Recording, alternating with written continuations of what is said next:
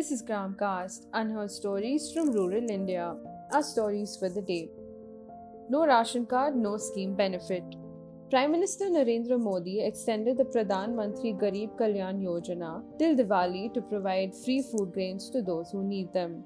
About eight hundred million people will receive free ration under the scheme.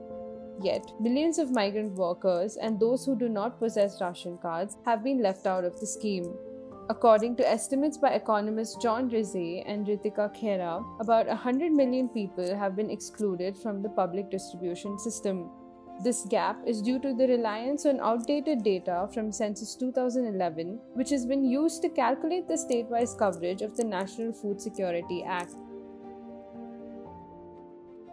Poor villagers are not receiving the benefit of Pradhan Mantri Awas Yojana in Mahoba, Uttar Pradesh. Villagers of the Mahoba district are being asked to pay money to receive houses. The houses were supposed to be built under the Pradhan Mantri Awas Yojana. A villager has stated that in the absence of a pakka house, he experiences a lot of problems in the rainy season. It has been one and a half years since the villagers have been waiting to receive the benefits of the scheme. The middlemen are receiving the money and building their own houses instead of building it for the poor.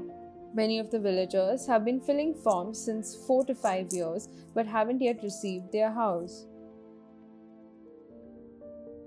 Muskmelon farmers worried about their produce in Satna, Madhya Pradesh.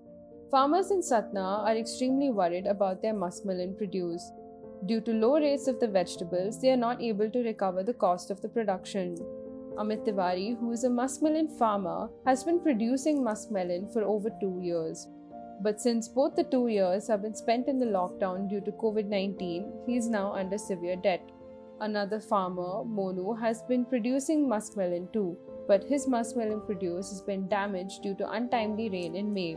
She is now under a debt of one lakh rupees. seventy percent of the farmer's produce have rotted in the fields. Muskmelon is a fast-growing vegetable and provides profit. But due to lockdown and untimely rain, the farmers are experiencing heavy losses. A one hundred percent covid nineteen vaccinated population in Wayan, Jammu and Kashmir. Wayan is a remote village in Jammu and Kashmir, twenty-eight kilometers from Bandipur district. It has become the first village in India to completely vaccinate its adult population. Wayan is twenty-eight kilometers from Bandipur district. Yet, eighteen kilometers has to be covered by foot, which makes it difficult to reach.